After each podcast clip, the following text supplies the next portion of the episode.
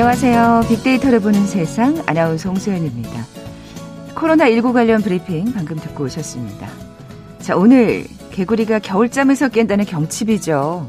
사실 요즘 기온이 많이 높아서 이미 깼을 것 같긴 한데 절기에 맞게 낮 기온이 20도까지 올라가는 지역도 있답니다. 포근한 날씨 하니까 참 생각나는 게 많네요. 도다리 쑥국. 하, 먹을 게 먼저 생각나나요? 그 담백하면서도 시원한 맛이 떠오르고요. 뭐 봄동 겉절이, 봄동 나물 참 밥도둑이죠. 자, 이번 주말 강원 지역에는 폭설 소식이 있긴 합니다만 서울 남산을 비롯해서 전국 곳곳에 봄의 전령사죠. 복수초가 변함없이 꽃망울을 피웠습니다. 어김없이 봄이 오는 건 변하지 않지만 코로나19 시대의 봄 분명 다른 것은 있습니다. 봄꽃 구경만큼은 예년과 같아서 안 된다는 거 잘 알고 계실 겁니다. 뭐 지난해에도 유명 봄꽃 행사들이 취소되면서 많이 아쉬웠었는데 올해 역시 상황은 비슷할 것 같네요. 꽃 구경은 내년으로 희망찬 봄 기운은 마음으로만 가득 맞이하셨으면 좋겠네요. 자, 빅데이터를 보는 세상 뉴스 빅4 시간이 마련되어 있는 금요일입니다. 코로나 백신 관련 소식과 함께 검색량이 많았던 화제의 뉴스 자세히 빅데이터로 분석해 봅니다. KBS 1라디오 빅데이터를 보는 세상 먼저 빅퀴즈 풀고 갈까요? 자, 봄을 알리는 세 번째 절기 경칩. 예전 이 시기에는 한 해의 농사를 준비했다고 하죠. 농기구를 정비하고 또 담을 쌓고 풍년을 기원하는 제사를 지냈습니다. 그리고 어 저도 이거 몰랐었는데 조선 시대의 연인의 날이기도 했답니다. 조선 시대 판 연인의 날. 밸런타인데이 같은 걸까요? 자, 젊은 남녀들이 서로의 사랑을 확인하는 징표로 가을에 이것 열매를 주었다가 서로 소중히 보관한 뒤에 경칩에 교환했다고 하네요. 어, 낭만적입니다. 영원한 사랑을 약속하기 위해서 경칩에 주고받은 이것 무엇일까요? 보기 드립니다. 1번 호떡, 2번 은행, 3번 화이트 초콜릿, 4번 스마트폰. 오늘 당첨되신 두 분께 모바일 커피 쿠폰 드립니다. 정답 아시는 분들 저희 빅데이터를 보는 세상 앞으로 지금 바로 문자 보내주십시오. 휴대전화 문자 메시지 지역번호 없이 샵 9730, 샵 9730. 짧은 글은 50원, 긴 글은 100원의 정보 이용료가 부과됩니다. 콩은 무료로 이용하실 수 있고요. 유튜브로 보이는 라디오로도 함께 하실 수 있습니다.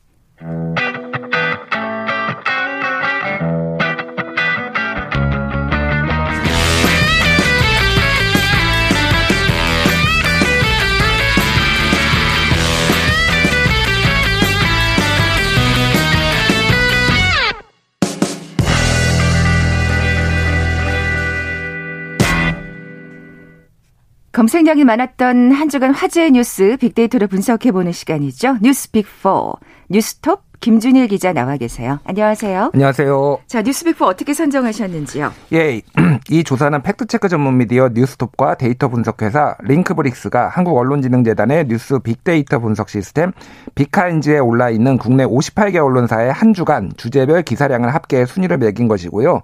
이어서 지난 한 주간 국민들이 인터넷에서 많이 본 뉴스 중 3개를 선정해 소개합니다. 네, 빅데이터를 보는 세상 뉴스 빅4. 아, 첫 번째 소식은 백신이네요. 예. 어, 뭐, 이제. 어, 아니요. 이, LH 직원 땅투기 논란부터 얘기할까요? 아, 예, 예. 네네. 그러시죠. 예. 어, 뭐, 이, 이 주에 아마 가장 큰 이슈였고, 아마 기사가 제일 많이 나온 게 이게 아니었나 보고요. 데이터로도 네. 이제 증명이 된 거죠. 그래서 3월 2일에 참여연대하고 민변에서, 어, 저, LH 직원들이, 그, 광명, 시흥, 이 새로 3기, 3기 신도시로 선정된 곳에 어 7,000평, 7,000평 정도의 땅을 미리 매입을 했다라는 게 이제 알려졌어요. 제보를 받았던 모양이에요. 예, 제보를 받아서 예. 한 것이고 그게 시가로 100억대. 라는 거예요. 네. 근데 그, 그 중에서 한 58억 정도인가를 또 대출을 받아가지고 했다라는 건데. 반 이상을. 절반 이상의 대출을 네. 받았는데 이게 이제 뭐 일파만파가 된 거죠. 그래서 그것들을 이제 언론들이 취재를 하다 보니까 부지런히 나무를 심었더라. 이게 이제 보상을 받으면은 나무 한 그루당 어, 얼마씩 이제 쳐주는 게 있어요. 그래서 특히 어떤 나무를 심느냐 이런 것도 되게 중요하다고 합니다. 그 꽂혀 있는 작물에 따라서 가격이 다른데 많이 심고 가격 많이 쳐주는 거. 이를테면은 버드나무 같은 거는 소나무 같은 경우에는 이 일정 정도 공간이 필요합니다. 자기가 잘하려면은 그러니까 아. 서로 겹치면은 이렇게 죽기도 하고 그래요. 네, 네. 근데 버드나무 같은 경우에는 그냥 이렇게 꽂아놓으면 돼요. 아, 그럼 잘 자랍니다. 이게 그러니까 많이 심을 수 있는 많이 심을 수 있는 거죠. 한 그루당 얼마. 뭐 하여간 이런 식으로 굉장히 디테일하게 이거는 전문가의 손길이 아니고는 불가능한 뭐 이런 것들이 아유. 쫙 나오면서 일파만파가 됐죠. 그래서 철두철미했네요. 예, 그래서 대통령이 전수조사해라.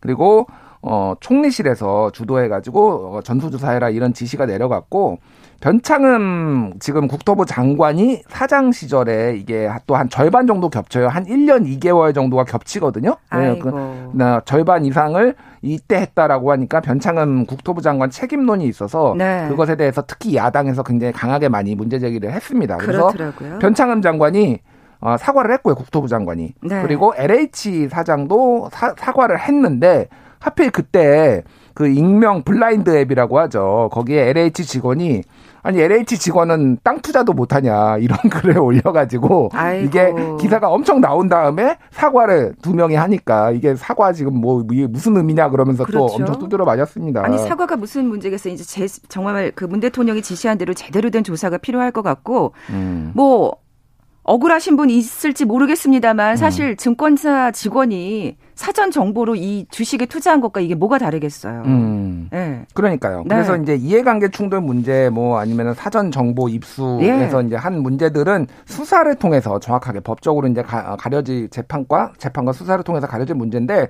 어찌됐든 이게 지금 일파만파되고 있는 게 네. 언론에 이 건 말고도 하나씩 지금 나오고 있어요. 예를 들면은 LH 직원이 아니라 경기도에 있는 공무원인데 어 800평 정도의 땅을 샀는데 그 앞에 지하철역이 새로 생긴 거예요. 언론 보도가 어제 나온 겁니다. 네. 근데 이 공무원이 지하철역 입구 선정하는 업무를 담당하고 있었다. 이게 또 언론 보도가 나온 거예요. 정말 예. 그거는 너무나 이해관계가 분명하네요. 분명하죠. 네. 그러니까 뭐 이런 식으로 한 게 한두 건이겠냐, 그러면은. 이게 뭐, 이거 신도시뿐만이 아니라, 이게 그래서 아마 당분간 계속 쏟아질 것 같습니다. 그래서 네. 지금 이게 뭐 여러 갈래로 이제 일파만파가 되고 있는데, 그래서 SH공사, 서울시 이제 LH라고 보시면 되죠. SH공사는 야, 불똥 튀겠다. 그래서 지금 자체 전수 조사에 뭐 들어갔다라고 어. 하고, 특히 이제 2030들이 분노하고 있다. 우리는 월세로 고통받는데, 어, LH는 투기를 하다니 뭐 이런 기사도 막 나오고 있으면서 이거는 아마 이번 서울시장 선거에도 상당히 영향을 미칠 음, 가능성이 높아지고 그렇겠어요. 있습니다. 예. 사실 정말 민감한 문제 하나 문제 중에 하나가 이 부동산 아니겠습니까? 예. 가뜩이나 지금 이 정부의 부동산 대책 때문에 참 논란이 많은데 더더욱 이런 문제까지 터져서 참 어떻게도 지- 조사가 될지 좀 지켜보겠습니다. 더 실망스러운 일은 없었으면 좋겠는데. 네, 마음을 당분간은 단단히 먹으셔야 될 거예요. 아마 더 실망스러운 아. 일이 한 한두 주는 계속 지금 언론 보도가 나올 것 같습니다. 속상하네요. 자, 뉴스 빅4 두 번째 소식은요? 예, 뉴스 빅2는 윤석열 검찰총장 사이. 네. 이게 어제 뭐 오후 2시에 발표가 있었는데 뭐 난리가 났죠, 한마디로.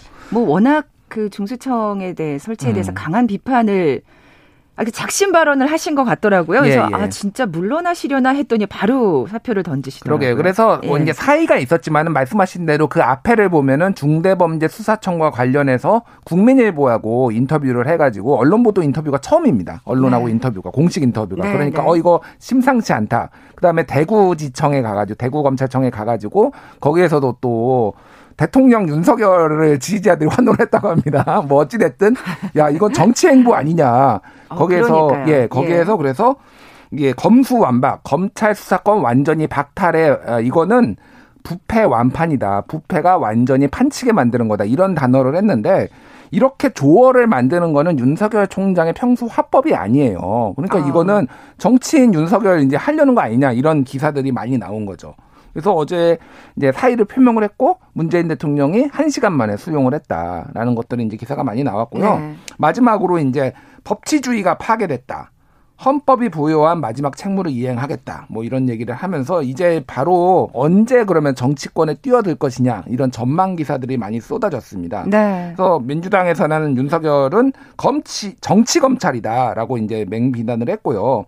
저 정세균 총리도 정치하려는 느낌이 있었다. 뭐 이런 얘기를 하는데 홍준표 어, 어, 예, 어, 의원은 윤석열 후임으로 어, 문바가 되면 안 된다. 뭐 이런 얘기를 또 했어요. 그래서 후임 검찰총장에 대해서도 지금 뭐 얘기가 나오고 있고 음. 그러면서 지금 민주당에서는 오히려 지금 중수청 약간 속도 조절 소위 말하는 이거 숨 고르게 해야 되는 거 아니냐라고 하면서 내부에서 조금 이런저런 얘기가 나오고 있다. 뭐 이런 것까지 지금 왜냐면은 지금 중수청은 또 얘기를 하면은 이건 윤석열 총장만 정치적으로 키워주는 거 아니냐 이런 네. 것들이 이제 민주당에 기류가 있는 거예요. 그래서 그런 부분까지 이제 언론 기사가 많이 쏟아졌습니다. 네. 중수청을 강하게 밀어붙이는 건 좀 무리가 있다라는 또 민주당 내부의 의견이 있는 모양이네요. 예. 예. 자, 빅데이터를 보는 세상 뉴스 빅4 세 번째 소식은요? 예, 뉴스 빅3는 코로나 백신 접종 부작용 논란입니다. 그래서 이제 지난달 말부터 코로나 백신은 이제 뭐 의료진들부터 해서 어 요양병원 그 근무진 65세 이하 본격적으로 맞기 시작했는데 이제 최근에 아스트라제네카 백신을 어, 접종한 뒤에 어, 시, 순차적으로, 순차적으로 이제 접종 뒤에 사망하는 사건이 보고가 되면서 이게 언론들이 많이 썼어요. 근데 이게 이제 인과관계가 지금 입증된 것도 아니고 또 하나는 다 기저질환자 상당히 그래서 원래도 이제 뭐 사망하는 사건이 우연으로 이제 시간 관계상 그냥 많이 있었는데 그게 지난해 10월에 독감 백신 사건에도 있었거든요. 그렇죠. 그래서 이제 언론들이 근데 또 무분별하게 이거를 마치 백신 맞고 사망 이렇게 제목을 뽑아버리면은 백신에 대한 뭐 무분 뭐 좀 공포를 조장하는 거 아니냐 그렇죠. 이런 비판들도 많이 있었습니다. 그래서 어찌됐든 제가 어제 참 그 뭐 개인적인 그거를 하자면은 그 한국 언론의 백신 보도와 관련해서 제가 토론회에 나갔어요. 네. 그래가지고 세미나를 하면서 제가 발표를 했거든요. 그래서 언론 보도도 많이 됐습니다. 일곱 여덟 군데서 뭐 이재갑 교수, 뭐 강양구 그 과학 전문 기자 이런 네, 사람들이 네. 토론자로 왔는데 한국 언론의 백신 보도가 너무 속보 위주로 그러니까 뭐 이를테면은 다른 맥락이 없이 그냥 사망 이런 식으로만 보도를 하면서 이렇게 백신에 대한 공포를 부추기고 있다 이런 내용들을 좀 많이 지적을 했습니다. 그래서 네. 지금도 지금 그런 부분들이 좀 많이 문제가 되고 있습니다. 어찌 됐든 어 문재인 대통령이 그래서 3월 말에 아스트라제네카 백신을 맞겠다 이런 얘기를 이제 본인이 또그 청와대에서 발표를 했어요. 그래서 그런 얘기들까지 이제 어, 계속 이어지고 있고요. 당분간도 어찌됐든 인과관계는 밝혀지지 않았지만은 어, 사망 이런 보도들이 좀 이어지지 않을까 그렇게 음. 걱정이 되고 있습니다. 뭐 그 독감 백신 때도 사실 있었던 일이고 음. 지금 뭐 말씀하신 대로 이제 기저 질환자들이었는데 사실 어제 그 20대 사망은 음, 맞아요. 깜짝 놀라긴 했어요. 음, 근데 네. 20대도 역시 뇌전증으로 그렇죠. 요양병원에 입원, 예. 입원, 입원 중이었어요. 음, 음. 그래서 이게 이제 백신하고는 직접적인 관계는 없는 것으로 현재까지 알려졌는데 정확한 조사가 한 대충 일주일 정도 걸립니다. 네. 근데 이제 보도가 막 쏟아진 다음에 일주일 뒤에는 또 보도가 나와도 사람들이 관심을 안 갖거나 잘 보도를 안 해요, 언론이 또. 그러니까 20대 사망한 것만 계속 머릿속에 있으신 그러니까요. 거죠. 그러니까 예. 걱정이 안 될 수가 없어요. 그러니까 좀 무분별하게 음. 좀 이게 보도를 하는 거는 지양해야 되고 KBS에서는 인과관계가 확인되지 않으면 9시 뉴스에서 보도하지 않겠다라고 아, 발표를 했어요. 그랬군요. 그래서 역시 국민의 방송 KBS다. 훌륭하다 이런 말씀을 드리겠습니다.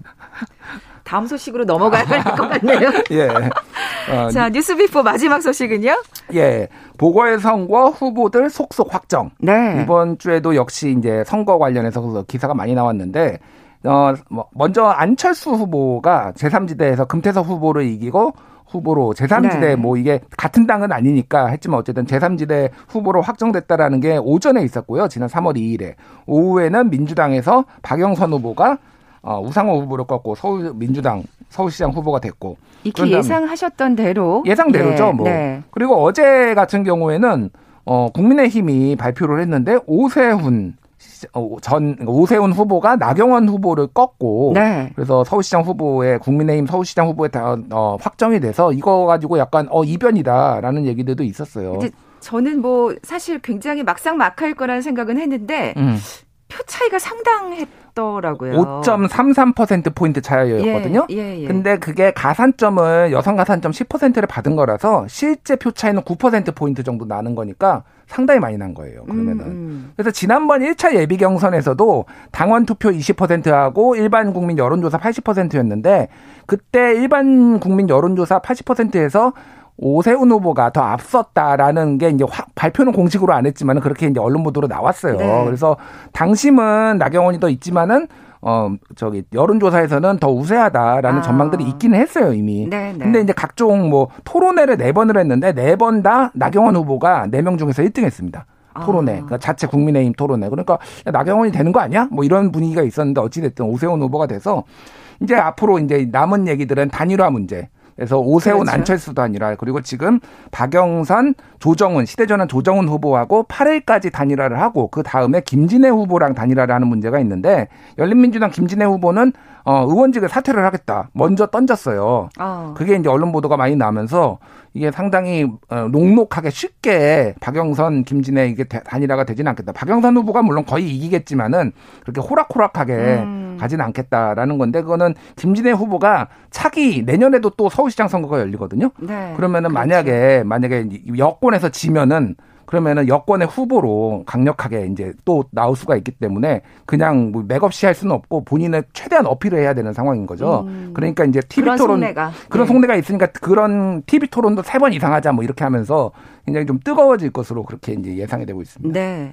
뭐 여당이나 야당이나 단일화가 뭐 쉽지는 않겠다는 생각이 또 드네요. 예. 예.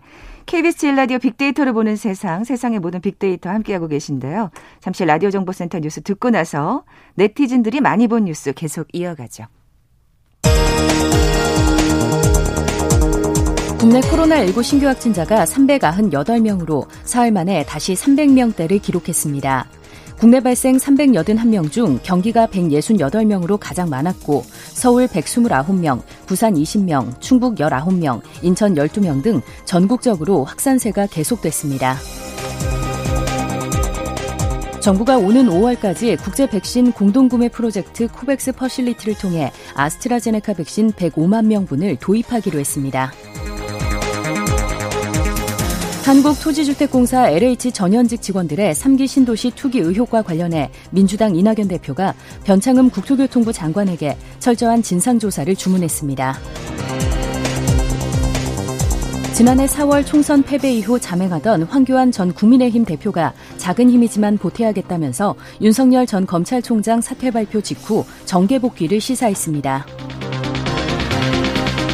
김용범 기획재정부 1차관이 최근 농축수산물 가격 상승 등과 관련해 인플레이션 가능성은 제한적이지만 인플레 우려를 간과해서는 안 된다고 밝혔습니다. 제롬 파월 미국 연방준비제도 의장이 노동시장 상황이 개선될 때까지 완화적 통화 정책을 유지하겠다고 재확인했습니다.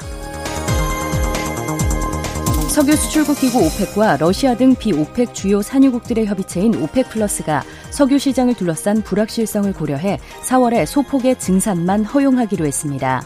반면 사우디아라비아는 자발적 감산을 4월에도 유지하기로 했습니다. 콜린 칼 미국 국방부 정책 담당 차관 지명자는 북한의 핵 위협에 대응하기 위해 대북 제재를 계속 추진해야 한다는 입장을 밝혔습니다. 지금까지 라디오 정보센터 조진주였습니다.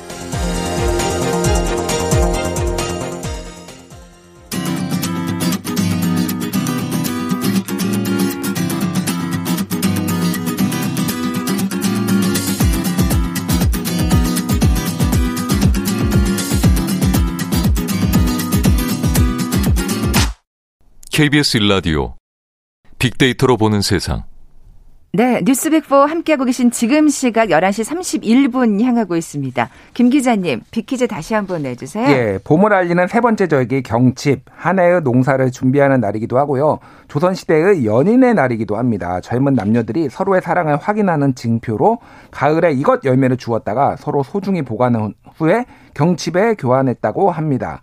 이것은 암나무와 수나무가 서로 마주보며 천년이 넘게 가을마다 열매를 맺는데요. 영원한 사랑을 약속하기 위해서 주고받은 이것 무엇일까요? 1번 호떡, 2번 은행, 3번 화이트 초콜릿, 4번 스마트폰. 아, 이 나무 참 가을에 보기 좋은데. 음, 요즘 스마트폰 열매도 많이 열린다면서요. 어? 그래요? 아닌가요? 열매가 있어요. 어, 또 이런 예. 것도 제가 또 빠르질 못해가지고. 어. 아니 근데 이 이 열매가 떨어지면 진짜 음. 좀 냄새가 나잖아요. 냄새 나죠. 그게 좀 예. 보기는 참 좋은데 고역이었던 밤에, 밤에 이거 딸라고 막 이렇게 나무 흔들러서 이렇게 따가시는 분들도 있는데 원래 그거 따면 안 됩니다. 불법입니다. 그거. 아 공적 재산인가요? 예, 예. 아, 그렇군요. 자, 오늘 당첨되신 두 분께 모바일 커피 쿠폰 드립니다. 정답 아시는 분들 저희 빅데이터를 보는 세상 앞으로 지금 바로 문자 보내주십시오. 휴대전화 문자 메시지 지역번호 없이 샵 9730, 샵 9730입니다. 짧은 글은 50원, 긴 글은 100원의 정보 이용료가 부과됩니다. 콩은 무료로 이용하실 수 있고요. 유튜브로 보이는 라디오로도 함께 하실 수 있습니다. 자, 이번엔 네티즌이 많이 본 뉴스 살펴볼까요? 예, 첫 번째는 중앙일보가 썼는데요. 두 달 만에 발견된 한강 투신 공무원 시신. 아. 1년간 민원 6천 건. 이게 3월 4일 어제 가장 많이 본 뉴스였습니다. 아, 시신이 발견됐군요. 예. 예, 그래서 그 강동구에서 근무하는 구청에서 근무하는 어, 공무원이었는데 2020년 입사예요. 그러니까 아이고. 1년 된 거예요. 1년. 네네. 올해 1월에 이제 어, 행방불명이 됐는데 두 달 만에 찾은 거고요. 그러니까 참 어렵게 진짜 공시 준비해가지고 음. 된 어, 직업일 텐데. 그러니까 뭐 20대거나 네. 뭐 많아도 30대 초반일 가능성이 높은 거죠. 네, 근데 네. 1년 만에 이제 극단적 선택을 한 건데 왜 그랬냐 봤더니 1년간에 6천 건의 민원을 받아 처리를 했다라고 합니다. 지난 아. 1년간 2020년. 그래서 하루에 25건을 했는데요. 세상에. 또 이 중에서는 뭐 내 차에만 왜 과태료를 부과하느냐 이런 얘기를 막 하면서 1년간 뭐 한 사람이 강동구청에 13,000건을 한 사람도 있었다고 합니다. 민원을. 그러니까 상습 민원범들이 있었던 거죠. 그래서 이거에 대해서 사람들이 굉장히 많이 분노를 했습니다. 13,000건. 세상에. 예. 그래서 저런 저런 민원은 네, 댓글을 보면은 저런 민원은 서면으로만 받아야 된다. 음, 네, 음. 감정 노동이 왜냐하면 민원은 또 전화로 받으면서 화풀이 하시는 분들이 있거든요. 그렇죠. 공무원들한테. 아니 그리고 일단 받은 민원은 어떻게 처리했다 분명히 또 기록을 남겨야 되죠 공무원들이. 맞아요. 그게 정말 예. 말도 안 되는 얘기든 아니든 간에. 음, 어, 맞아요. 그 참 절차가 힘들 것 같아요 공무원들한테 과중한 그러니까요. 업무겠죠 그게. 예. 그래서 뭐 안타깝다. 음. 그래서 민원 많이 제기하는 사람 처벌해야 된다라고 또 그것도 있는데 2020년 입사면은 1년 차인데 선배들은 어려운 일 다 기피하고 후배들한테만 이거 떠넘겼다가 지금 이렇게 된 거 아니냐 아. 이런 지적을 한 댓글도 있는데 일리가 있어요 그러니까. 음, 음. 그래서 여러 가지로 좀 생각해 보면 문제인 것 같습니다. 그러니까요. 다시는 좀 이런 일이 없었으면 좋겠고요. 음. 자, 다음 소식으로 넘어가 볼까요? 예, 다음 소식은 채널 A가 첫 보도를 했는데요. KTX에서 햄버거 먹다 큰 소리. 우리 아빠가 누군지 알아? 아, 이거 많이 보셨죠, 이 기사? 어, 이게 이례적으로 이게 3월 1일 날 1위를 했는데요. 3월 2일에도 다른 언론사 더 팩트가 어, 햄버거 사건의 전말 이게 또 1위를 했고요. 3월 3일에도 결국 고소당했다. 이게 또 1위를 했어요. 그러니까 사흘 동안 가장 많이 본 뉴스였습니다. 네. 결국 고소당한 것까지 저도 예. 예 기사를 봤는데 음, 음. 아유, 이 헤드라인 우리 아빠가 누군지 알아. 이거 클릭 안 해볼 수가 없죠. 그러니까요. 그래서 뭐 내용을 모르시는 분들에서 간단히 설명드리면 KTX에서 햄버거를 먹다가 원래 지금 못 먹거든요. 아, 그럼 음식을. 안 되죠. 당연히 예. 안 됩니다. 그래서 예. 재질에 당해가지고 승무원이 지나간 다음에 또 꺼내서 또 먹는데 옆에 사람이 못 참고 막 이렇게 지적을 하니까 우리 아빠가 누군지 알아? 이렇게 얘기를 이 사람이 아이고. 먹던 사람이 했다고 합니다. 네. 그래가지고 주변에서 이제 시끄러웠다라는 거를 온라인 게시판에 올려가지고 이제 기사화가 된 건데 아까 우리가 그 부동산 얘기했잖아요. 음. 이 민감한 거로 따지면은 이 두 개가 1, 2위를 다툽니다. 어, 부동산과 예, 예. 우리 아빠가 누군지 우리 알아. 아빠 누군지 알아가. 네. 댓글들이 그래서 예. 어, 됐고 자 아빠가 누군지 밝혀봐 이제 뭐 이게 아니 저도 사실 궁금하더라고요. 예, 그래서 아빠가 도대체 누구시길래? 예 고소를 했다고 하니까 네, 코레, 네. 코레에도 아빠가 궁금했네. 그녀의 아버지 좀 찾아줍시다. 딸내미가 저토록 애절하게 애절하게 찾는데 음. 기자라면은 아빠가 누군지 취재해 보세요. 그건 기자의 책무입니다. 뭐 이렇게 언론한테 뭐라고 하는 것도 있고요. 네. 예, 돈 받고 합의했냐? 왜 피해자인 당신이 심경 변화까지 변호하며 글을 올렸냐. 그러니까 이걸 첫 폭로한 사람이 요걸 하도 먹으니까 이, 이, 이 햄버거 먹은 여자가 그러니까 아. 다시 글을 올린 거예요. 근데 합의한 거 아니냐 돈 받고 뭐 이런 얘기까지 있어서 네티즌 수사대가 아마 아빠를 찾아내지 않을까 그렇게 생각을 하고 있습니다. 어쨌든 이 문제 여자분이 사과문을 올리긴 했더라고요. 네, 사과문을 올렸어요. 근데 결국에는 이제 고소를 당했고요. 예. 예 아무래도 그 여론이 너무 만만치 않으니까 음. 뭐 코레일 측에서도 어쩔 수 없었던 왜 모양이에요. 고소 안 하냐? 방역 수칙 아. 위반인데 이제 이런 또 비판이 나오니까 또 이제 한 거죠. 네. 음. 어떻게 될지 그리고 예. 정말 아버지 직업은 밝혀질지 두고 보겠습니다. 자, 네티즌들이 많이 본 뉴스 마지막 소식은요. 예, 파이낸셜 뉴스에서 썼는데 아들 내 도움으로 의학 박사 받고 의대 교수 됐다. 정민석 아, 교수의 논란. 예. 그 이거 앞에 우리 아빠가 누군지 알아하고 아주 일맥상통하는 또 기사입니다. 우리 아빠가 예. 누군지 알아냈죠 여기서는 본인이 말씀하셨어요. 본인이 말씀하셔가지고 그래서 예. 내용인즉슨 아주대 의대 교수인데 본인의 아들을 지도 학생으로 데리고 있으면서 어, 교수까지 시켰다. 이거를 그 이제 SNS에다가 자랑처럼 올렸는데 네. 이거 아빠 차트 쓴 거 아니야 하면서 네티즌 수사대가 또 들어가 가지고 어, 논문을 썼는데 공저자로 논문을 쓰고 아들을 일저자로 올린 게 엄청 많이 나오고 뭐 이런 것들이 문제가 된 거예요. 네. 그래서 근데 그 아들도 또 일베 같은 사이트에 일베는 정확하게 아닌데 음. 뭐 정부의 의료 정책을 비판하는 뭐 만화 같은 거를 이제 그렸다. 그러면서 어, DC 인사이드에다가 올렸네요. 그래서 그런 것들이 또 뭐 반정부 어, 성향이 있는 거 아니냐 뭐 이런 얘기까지 막 맞물리면서 아이고. 이게 정치적인 이념적인 댓글들도 많이 달렸어요. 네. 그래서 다음에서는 조국 조민 까던 뭐 국짐에서 국민의 힘이죠. 박사과정까지 애비가 끌어주네. 뭐 이렇게 해서 약간 정쟁화 시키는 것도 있고. 아 이거는 윤석열 네. 얘네 부자 조국처럼 탐 털어봐라. 뭐 이렇게. 어떡하죠? 검찰총장에서 그, 내려오셨는데. 내려오셔가지고. 근데 예. 네이버 같은 경우에는 다른 사람도 아니고 아들 발목을 붙잡고 자폭을 하네. 글쎄 이거를 예. 사실은 얼마나 그 여론이 이런 것에 민감한지를 음. 교수님께서 잘 모르셨던 모양이에요. 잘, 그러니까 너무 공부만 하지 마시고 세상 물정 들어가는 거 빅데이터 이런 방송도 좀 들으셔야지 이게 이게 얼마나 민감한 내용인지를 아시는데 안타깝습니다. 예, 그래서 예. 뭐 내로남불이 특권층 기본 장착 옵션이네. 조국 백으로 조민 의사한다고 욕하던 사람이 알고 보니 제 아빠 백 써서 의사하고 있고 왜냐하면 이거 아. 이제 공격을 했거든 조민 씨에 대해서 전체적으로 그러니까 아, 뭐 아까 그그 그 아들, 만화 만평을 얘기하시는 예, 예, 거죠? 아들이요, 예예, 예, 예. 뭐 그런 내용까지 있어서 또 이걸 가지고 정치권뿐만 아니라 정치권이 아니라 네티즌들까지 지금 싸우고 있다 이렇게 음. 네, 어, 말씀드리겠습니다. 네.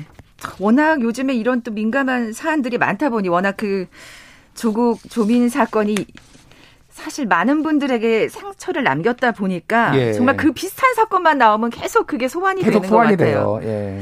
자, 지금까지 뉴스비포 뉴스톱 김준일 기자와 함께했습니다. 고맙습니다. 네, 감사합니다. 자, 오늘 비퀴즈 정답은 2번 은행이었죠. 야, 은행을 지난 가을에 은행을 오늘 올해 봄에 주고받는다. 참 낭만적이죠. 모바일 커피 쿠폰 받으실 두 분입니다. 낭만적이죠? 라고 저랑 동감을 표하신 6990님. 그리고 6503님, 조선시대에도 연인의 날이 있었다는 게 신기했고요.